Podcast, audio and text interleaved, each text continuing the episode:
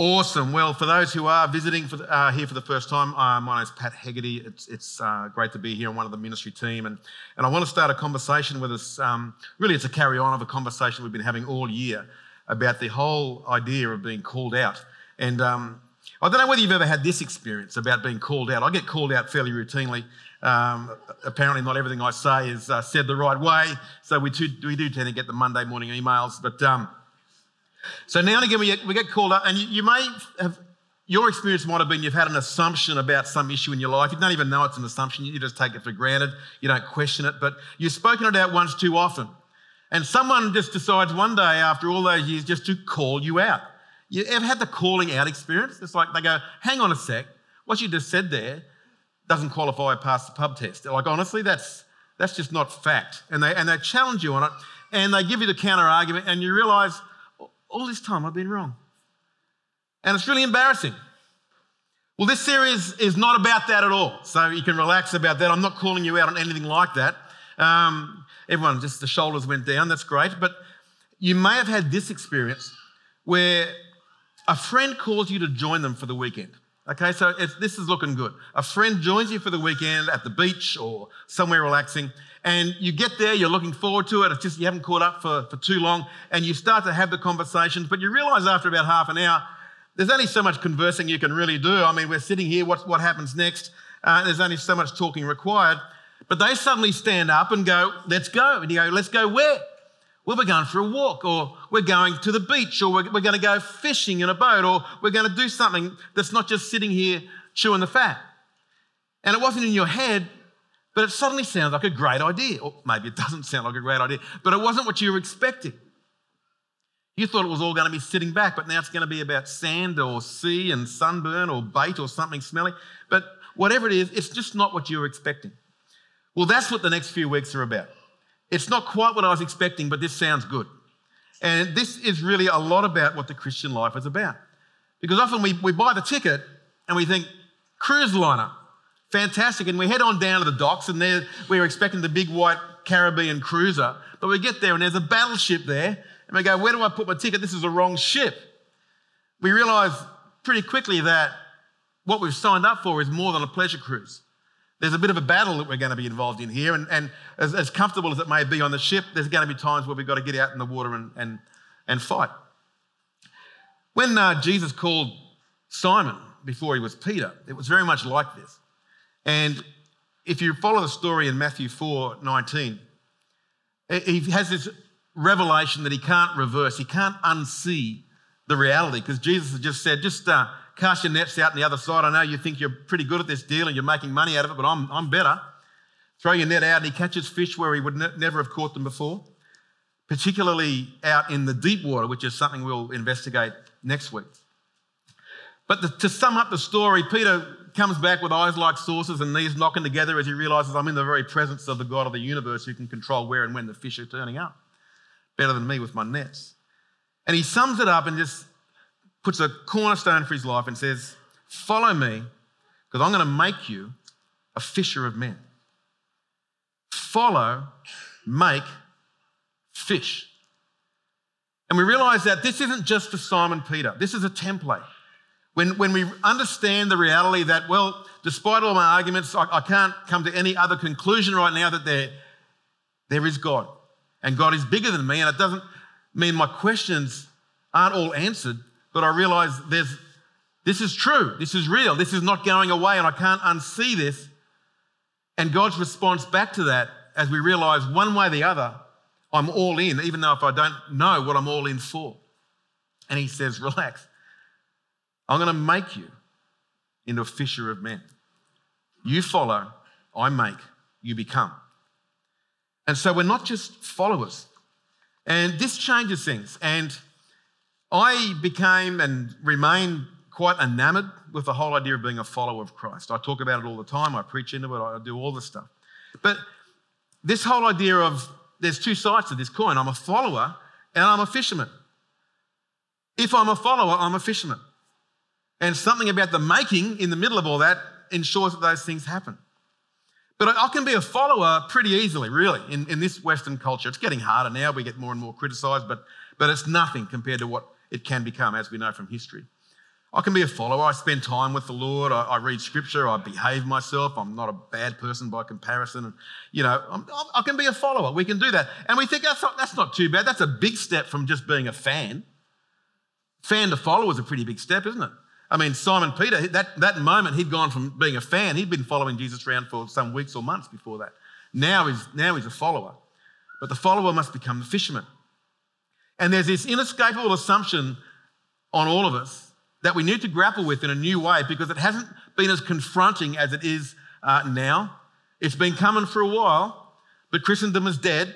The assumption that every church, every, every corner should have a church on it, that every government should make way, that, that the moral grid for our society is the Christian moral grid. Those, they're gone. That's, that's history now for the time being. So now the assumption is how do we make this whole thing work now? When society pushes back, where we're not just accepted as being the good people who know how it's all supposed to be. How do we become fruitful now? What does fruit even look like? And how do I become that person who's not just a follower, I'm also fruitful? It doesn't mean that we're constrained to being those crazy evangelist people that blow on the bullhorn in the public corner and, and we cringe as we walk past them. Well, I don't think so. Although evangelism, in a stricter sense, uh, is something that we should all be equipped in, in, in that I know how to explain the gospel of Jesus. If you follow me on Facebook, which I know three and a half people do, you would have seen a, a photo a few weeks back of a, of a, a guy I hadn't seen him in uh, nearly uh, 40 years. Uh, nearly 40 years. He's the guy that led me to Christ. He was a guy brave enough to, con- to confront me, to call me out in that sense. And just say, here is why Jesus had to come. No one had ever taken the time to explain it to me before. I only took one time. And I thought, you've got to be nuts not to get into this deal. This is the best deal in town. Highest stakes, best deal. Why wouldn't you, why wouldn't you do that? Evangelism. It doesn't need to be crazy, but it does need to happen. And we can all have this conscious competence about how to do that. And probably in, in last quarter of the year or first quarter next year, again, we're going we're to run some workshops on how relationally we can do that with our friends and family. So there are times where we all need to do the work of an evangelist. But I'm not talking about that when, it, when it's talking about being a fisher of men. It, it can be part of it, but not all of us are like that, are we? We're not like that.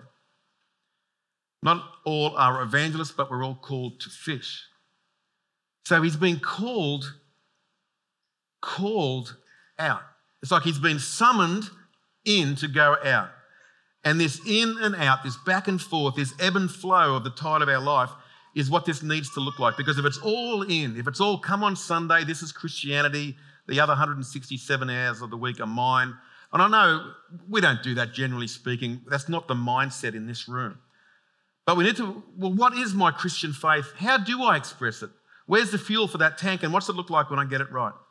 We're all called to fish.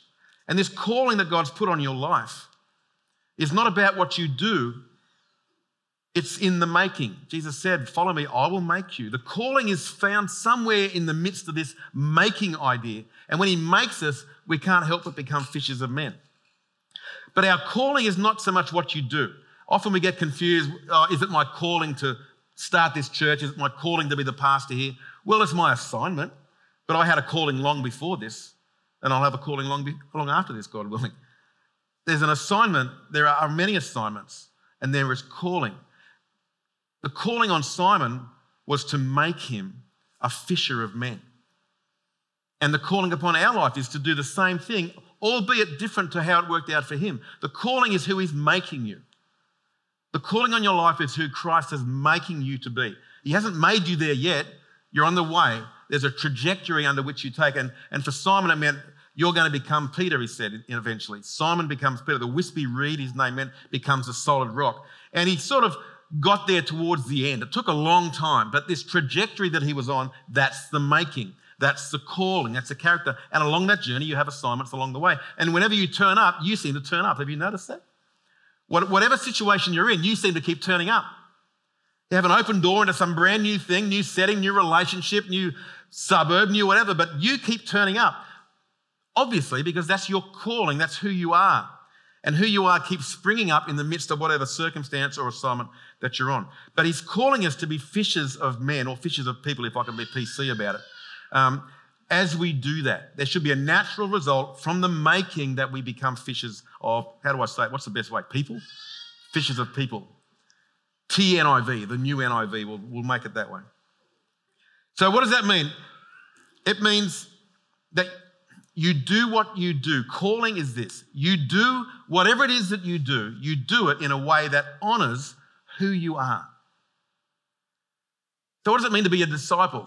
It's who Jesus would be if Jesus were me.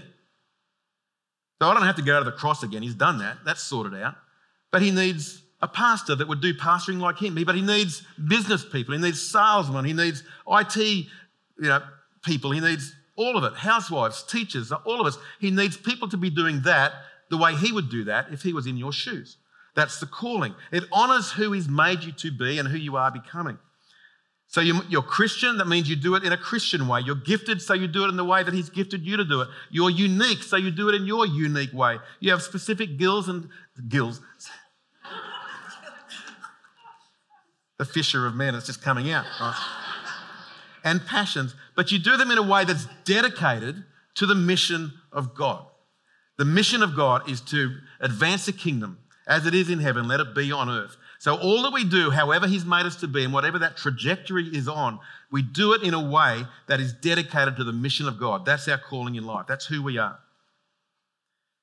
So, if we understand call, and I've, that's uh, not new ground for many of us who've heard me speak over the years, we understand call, but what does it mean to be called out? Like, how do we do that? And it's, it's easy for me. I'm that guy.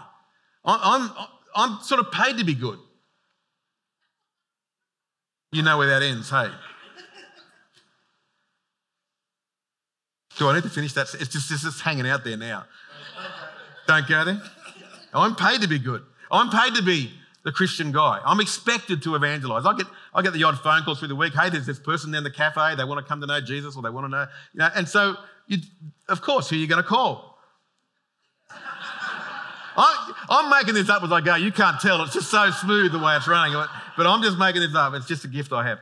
Okay, so being called out is being missional. It's being multiplying. It, it's fruitful in that, in that if I were to go tomorrow, if I was to pass away tomorrow, the world is different because I've multiplied who I am. I've multiplied what God's made me and so you have that same sense of calling. Who has God made you to be? Who is He making you to be? If I'm being fruitful, I'm multiplying that. Ephesians 4, uh, if you know the passage 411, um, people like myself, or leaders, or teachers, or pastors, they, their job is to equip the, the saints to do the work of ministry. So the impact of someone who is, is doing their role is that other people are equipped to do it as well. You create a culture of that and it multiplies and out it goes.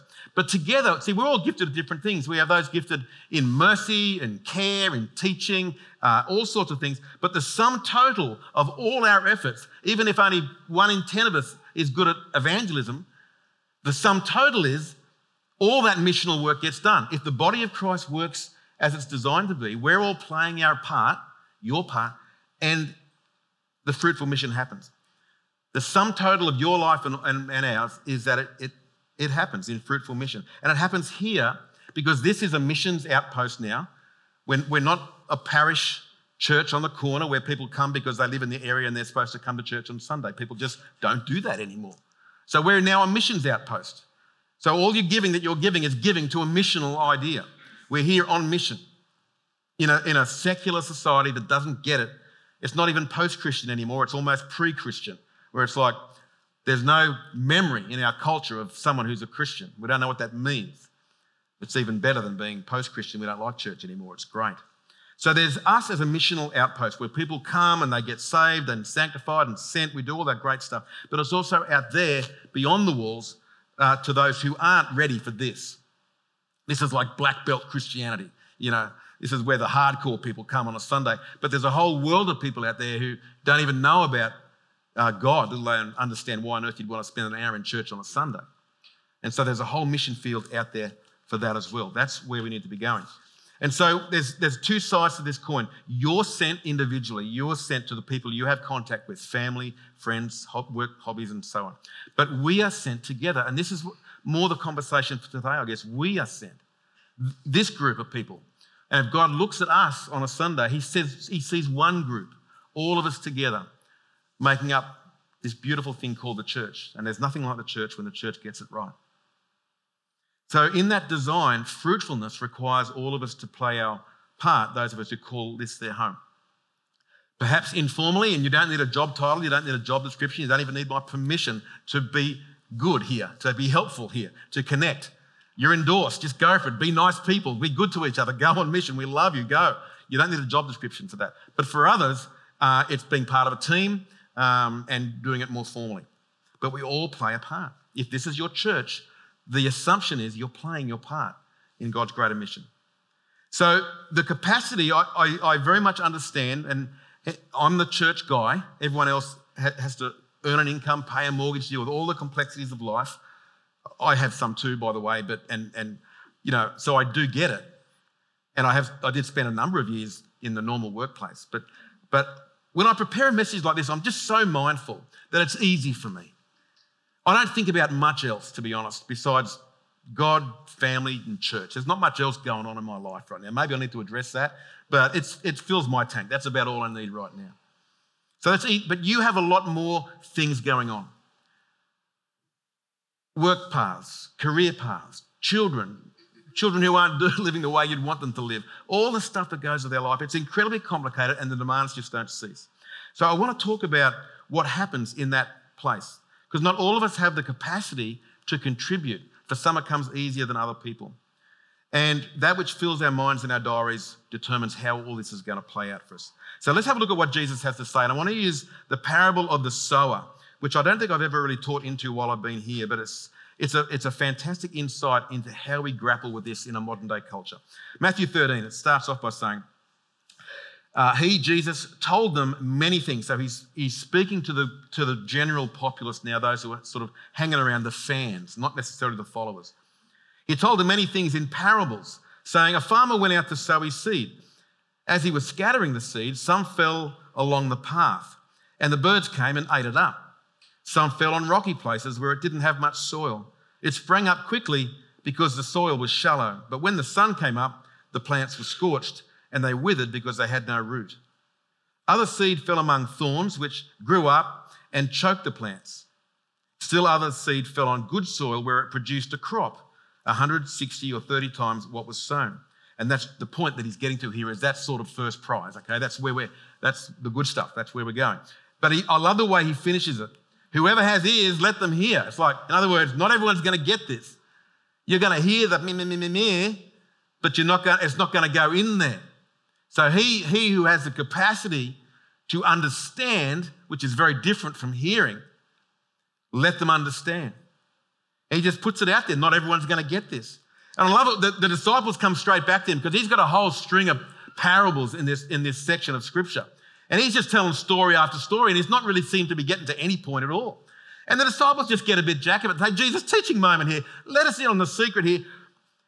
Why don't you just make it easy and talk plainly so normal people can have half a clue what you're talking about?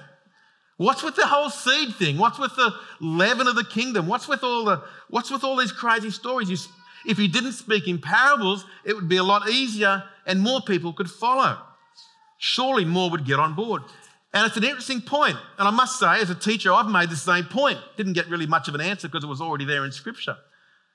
Because surely Jesus wants all of us to be saved. It's very clear in the New Testament. He doesn't want that anyone should perish. So he wants everybody in.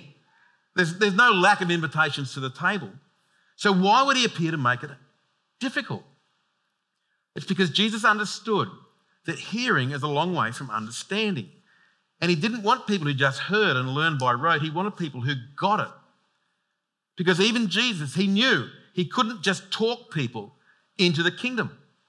He couldn't just teach them into a transformed life. And this is horrible news for a preacher. Because I can't talk you into anything as much as I would like it. It doesn't matter what I have found to be true. And it doesn't matter how well I, I can broadcast it. If it's not true to you, it's not true yet. And rote learning of Scripture alone, as glorious as it is, as priceless as it is, and never to be compromised, it's inadequate if we don't seek out the author of that Scripture. Because it's a relational journey, it's not an informational journey. Look at what Jesus himself said to the Pharisees who knew it way better than you and I. You guys, you study the scriptures diligently because you think that in them you have eternal life. These are the very scriptures that testify about me. Yet you refuse to come to me and have that life. So you can know the Bible inside and out. I know a lot of people who do, and they're dumb as a rock. They know the stuff, they don't know him, they've never met him. Secular Christian theologians, have you ever heard of them? I've met a few of them. Bumped into a few while I was over in the UK. They've made a career out of knowing Scripture, never made a confession of Christ in their life. Fascinating. I don't, I don't personally don't know how you can do that, but I guess when the Spirit's within you, you wouldn't understand that.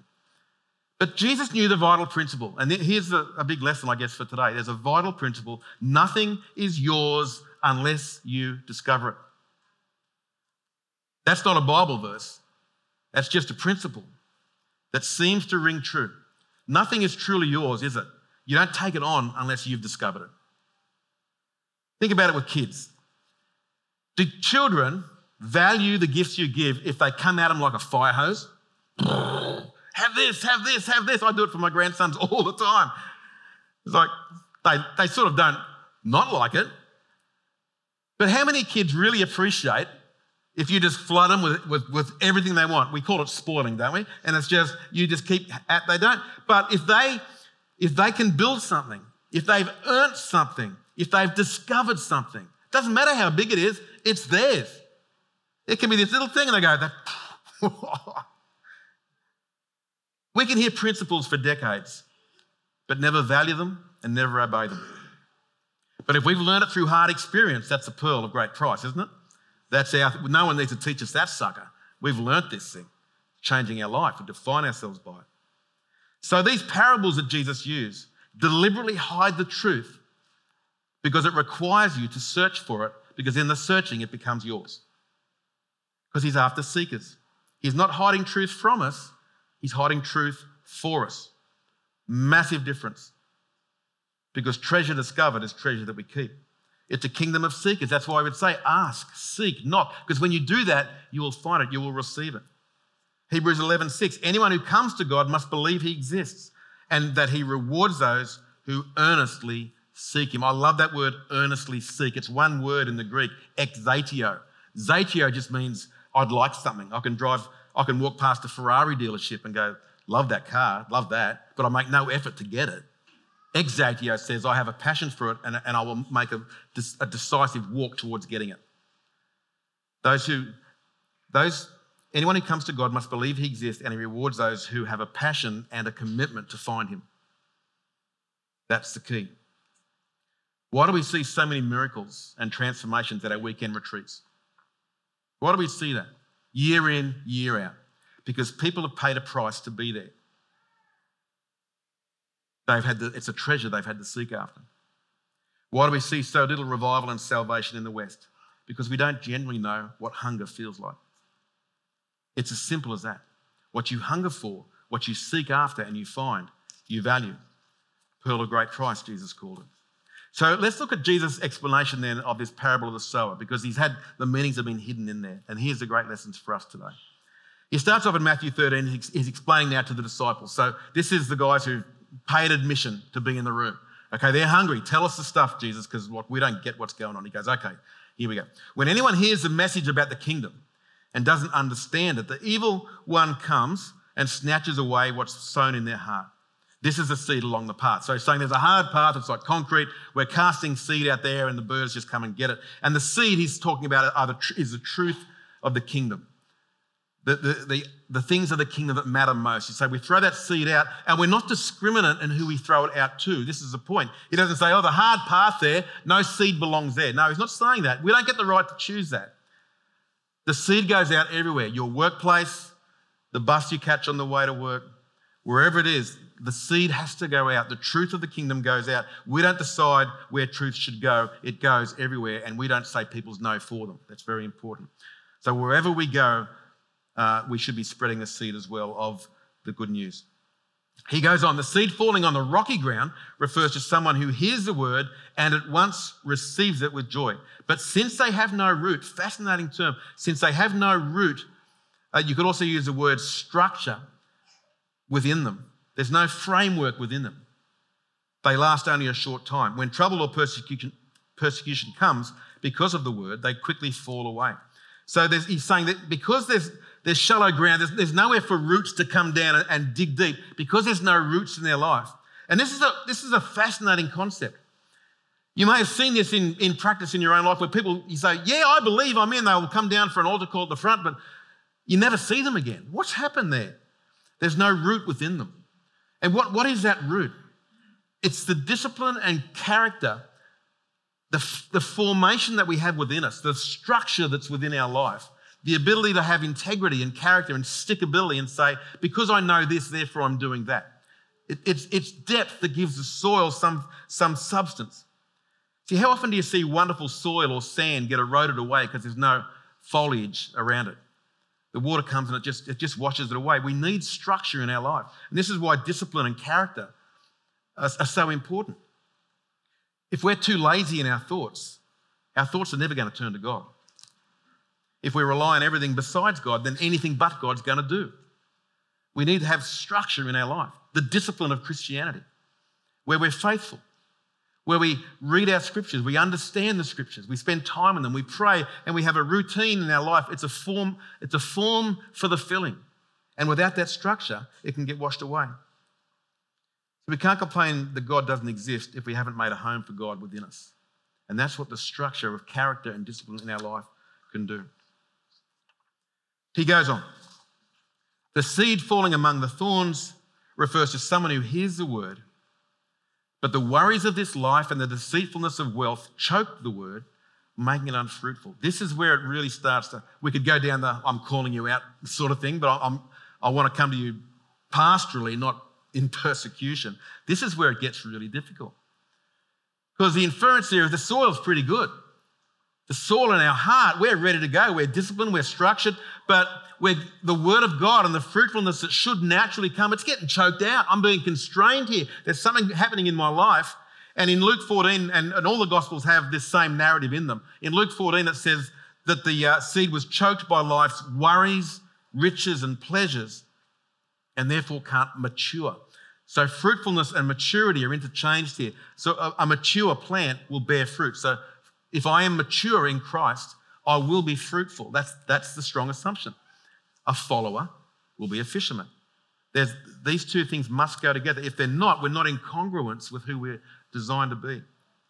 A mature plant must bear fruit. But the, follow, the, the things that I'll talk about now constrain us. So I want to use the, the, the Luke definitions worries, riches, and pleasures. They're doing us in. In this culture, in this day, I think this is one of our biggest challenges. So let's talk first about worries. Worry. Does anyone ever feel like worry constrains their life? We probably all spend times in that space. The trouble with troubles is that troubles always come. There's actually this, they never go away. Have you noticed that? And in fact, troubles just keep getting more troubling. They, they just keep growing through life. I've got more troubles now than I've had in any time in my life. You'd think 60 year olds, about time life got easy, but it just seems to be getting more trouble. Doesn't mean I have to be a victim of it, but the troubles just keep stacking up. But I can have trouble, but worry is optional. If I have one regret about my ministry life, and I had plenty of promises that I believe were from God uh, at the beginning and even prior to going into ministry. And between here and there, you know, there's been lots of trials and lots of things where I think, this has all gone wrong, or I'm really discouraged, or whatever the troubles would be, lots of troubles that are unique to the path that God has had me on. And I've, I've found myself occasionally dipping into worry, going, God, your plans, for, your plans are being thwarted by this numbskull who's ruining everything, or this situation, or, or this terrible thing called COVID, or, or the fact that we need to pay money to actually exist in a place like this, or whatever my excuse would be at the time. It's like all the troubles and all the worries come in, and I can, I can choose to worry or I can choose to not. And I think there are times where, just like the rest of us, you, you, you indulge yourself in the worry of it. Because that, what we're saying there is that I'm suffering unbelief in that sense, that my problems are bigger than God's ability to His will to be done. That's what I'm really saying. That's what worry is. Trouble is not the problem, it's our, our response to it. And if I believe this problem is bigger than my ability to cope or for God's ability to provide, then worry becomes the governor of the direction of my life.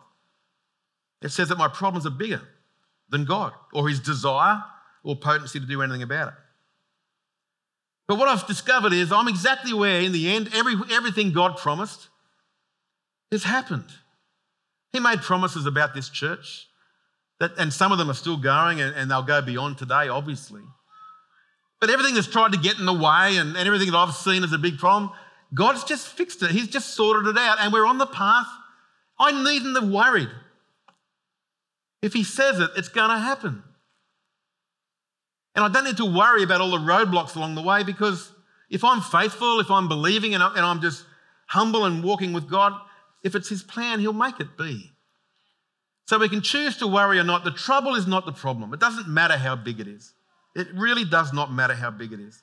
The challenge is what I do with the challenge. And we'll always have things to justify our worries. They can consume us, they, they bring our focus towards a problem, not what one can be. And Jesus says that worrying that we do, that time, that emotion, that unbelief that it fosters, is ensuring that we will never grow up. The trouble is actually losing its purpose because the trouble can, can be the making of us. It should be the making of us. It should grow us in faith, not rob us of faith. Worry is an option. So if we're choked, we need to recognize what it is that's doing the choking and have faith in God again that He will do what He can do and choose to believe that. That's worrying. Riches is the second one. The, oh, as um, in one of them, the gospel says, the, the, the deceitfulness of wealth.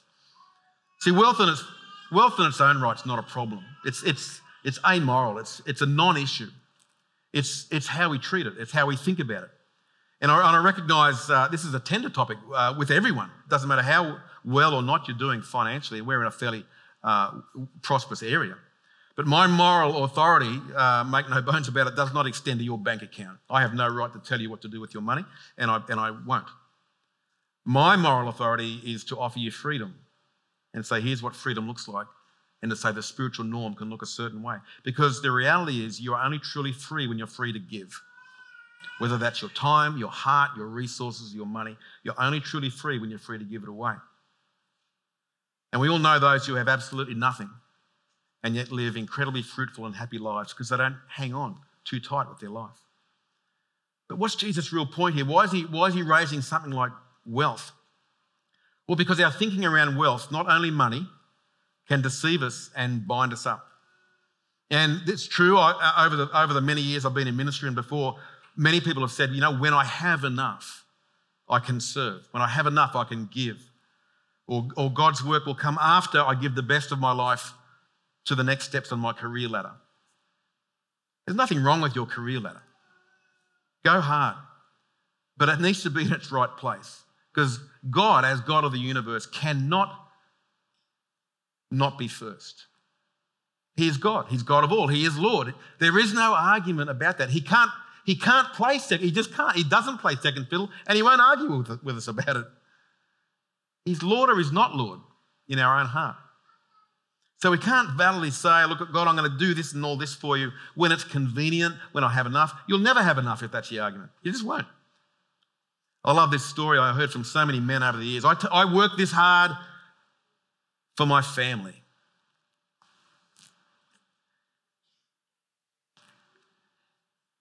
Now, it may have happened, but I've never heard it. I've never heard her say, thanks, dad or mum, for working so hard and making so much money. Someone may have said it. I don't know, in this room, you might have heard it. I've never heard it yet. Probably because it's not hugely common. They don't want your money, they want you. Isn't that obvious? Every kid just wants their mum and dad. Money's great, but at the end of the day, it doesn't a so what test. Jesus' real point here is don't let the deceitfulness tied to your resources constrain your life so it, it becomes the idol that you consult before we do what God requires of us. Because right now, that's more important than it has been for 100 years at least. Now it really matters. Scripture speaks into this really seriously and really pointedly. 1 Timothy 6:10, the love of money is the root of all evil. Mm. Matthew 6:24, you can serve two masters. You can't, sorry, you can't serve two masters. Cut that one out. You'll hate one and you'll love the other because God and money just can't compete. They just they're, they're like oil and water. They can't coexist. A love of money and a love of God, you can't do it. You just can't do it. And a desire to have what you don't have and hold on too tight to what you do have uh, makes it into an idol, makes it into a false God. I just feel prompted to pray into that right now. Can we pray into that? Because I, I feel like I'm preaching to the choir. This is, this is a very generous congregation, but this is just something we need to put to rest. So, can I just pray for us now about that? Lord, I just want to come to you and just pray. And I just want to lift off us any burden of guilt, any burden of obligation, because obligation never solves anything. Coercion never solves anything. Lord, I pray that you would give us the gift of faith. Because, Lord, many here are under significant and very real pressure because of inflation, mortgages, global economics and downturns, expectations of employers, expectations of the whole world. They, they burden us, Lord, heavily on our shoulders, so we feel like we have no choices. And so, Lord, I want to cancel that as falsehood. You are the provider, not our boss. You are the provider, not the federal government. You are our provider. Lord, you promised to give us everything that we need. And Lord, I just pray that you would release faith in this church right now and peace to believe it. Lift the burden of obligation, the burden of fear and worry off our shoulders in Jesus' mighty name. Amen. All right, to continue. The last one is pleasures. And I think, if anything, even more than resources, pleasures, I think, is the, is the little God, little g God of the hour. Our idol of comfort. Will following God put me out? Well, I need to get out of bed this morning. You know, do I really have to do that?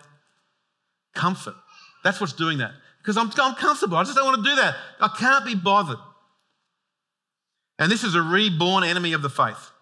It's just come out of nowhere. It was, it was creeping up on us, I think, pre COVID, but COVID's just put fuel on that fire. And it's just, I was in a meeting this week with 20 other pastors from around Australia, and they're pulling their hair out because, watch little there is.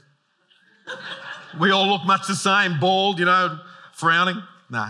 Actually, great, great bunch of people, men and women. Gee, there's some good leaders in Australia in, in the churches. It's in good hands, let me tell you. But the, but the dynamic that, that we're dealing with is that all the dials that we used to work to, this is how church works. You have for every 100 people, there's X amount of hours of volunteerism and there's, there's this amount of money, give or take this or that. And here's how you can factor in your staffing structures and your mortgages and stuff. It's all changed. No one's turning up. Or if they are, they're on a roster. That's the night before, they'll, sorry, I'm feeling, I'm feeling, um, I'm feeling I can't be bothered turning up tomorrow. And the pro staff member goes, Oh, that's right, I'll do your job and your job and your job, you know. Yeah, so you should, you're paid for it anyway, you know. So, and it's like, this is the reality now. People are going, is what's the word? Is it flaky? Can I say that? Not, not you, their churches. Ours is awesome. I said, Oh, you guys, we don't know what it's like in Queensland. Our guys are hot to trot. We're moving. It's just fantastic. And they all want to move to Queensland and plant churches out of here.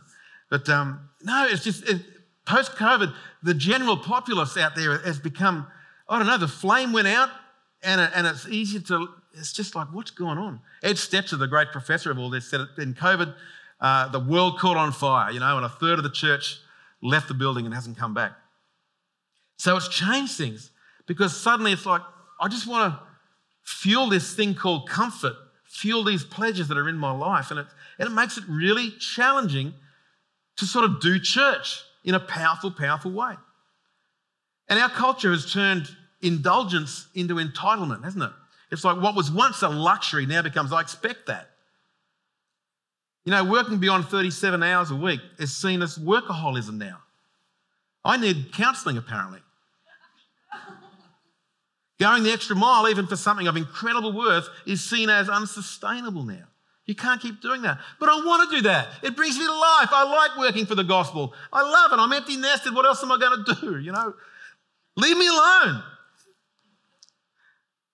But pleasure also relates to our other stuff, like all those addictions that we're stuck on. Uh, sexual orientations become a thing. Obviously, pornography's been there for a while. Substances, gambling, all those things that we just Pain always seeks pleasure. And so pleasure becomes the little g God.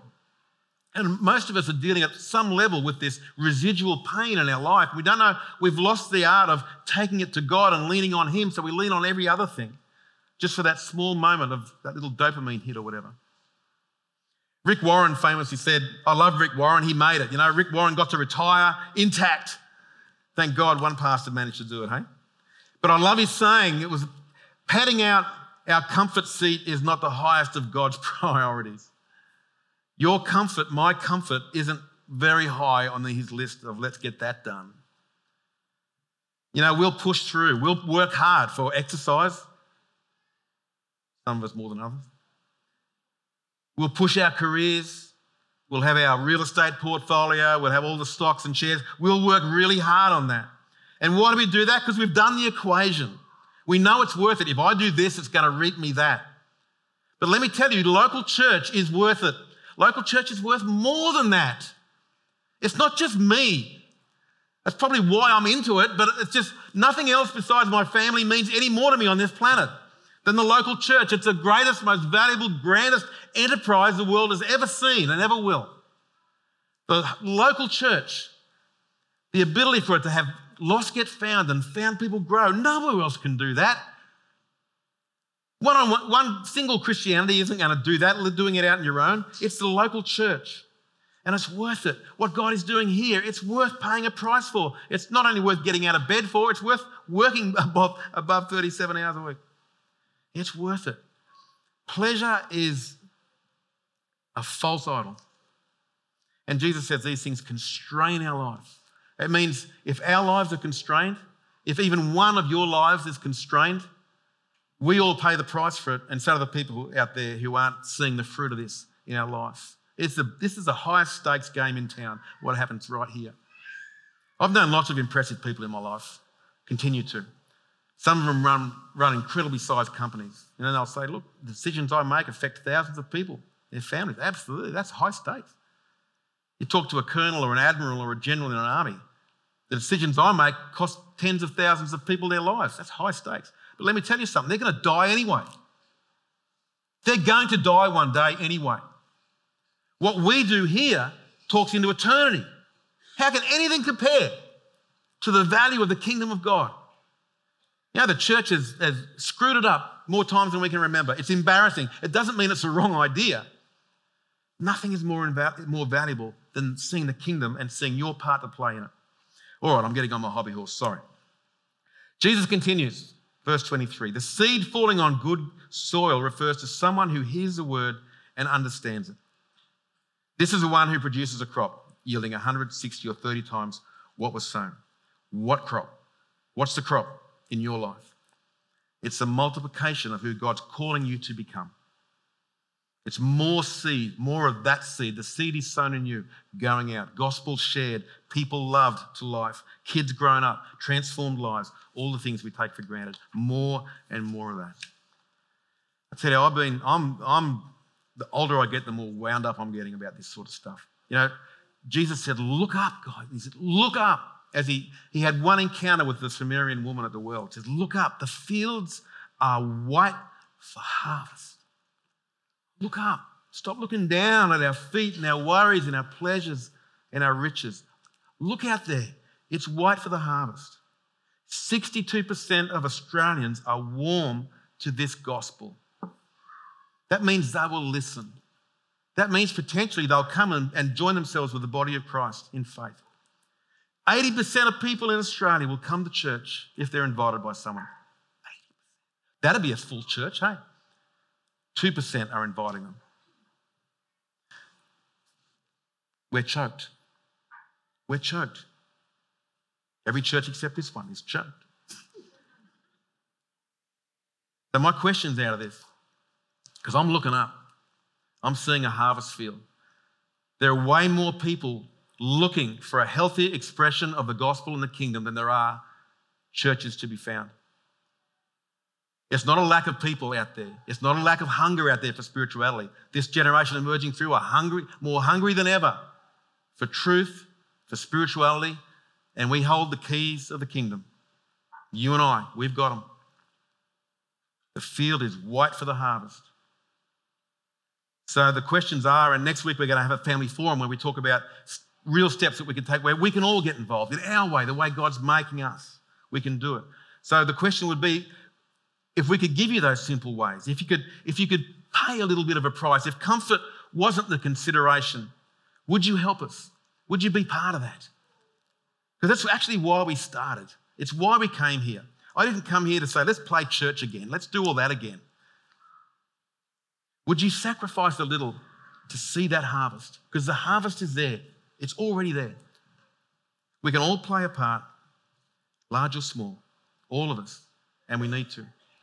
It, it, may be uncomfortable a little bit, it may not be, it may be fantastic, who knows, but would we be, prepared just to say yes to whatever God would say? So, uh, next week at the family forum, I'm hoping everyone who calls this church their home would come after church next Sunday morning. I'll, we'll talk through what we want to do is talk through a proposal that we, um, or a, a, way, a solution set that the, the, the leaders and their teams we've been talking through now for nearly two months because we're, we're full here. There's no room for visitors here. What if, what if God wanted 50,000 people to be saved in our area? Where are we going to put them? We can't. So we need, to, we need to create a space for God to work to do that. And that means we're probably going to need to change a few things. But if, you, if the church decides we don't want to change a few things, then we're not going to change a few things. But I want us to be praying.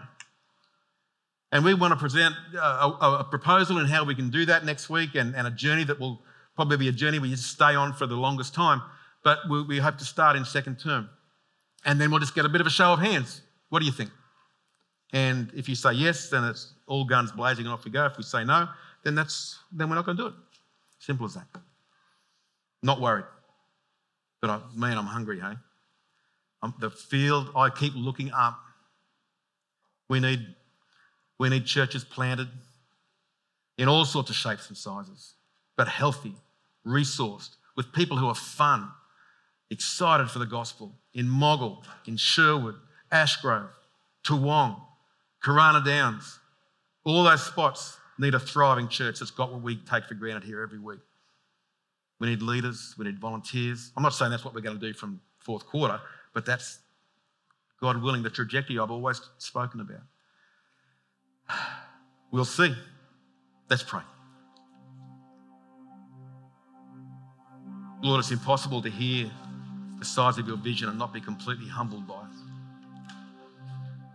Lord, I don't ask of these people today anything other than just to look to you,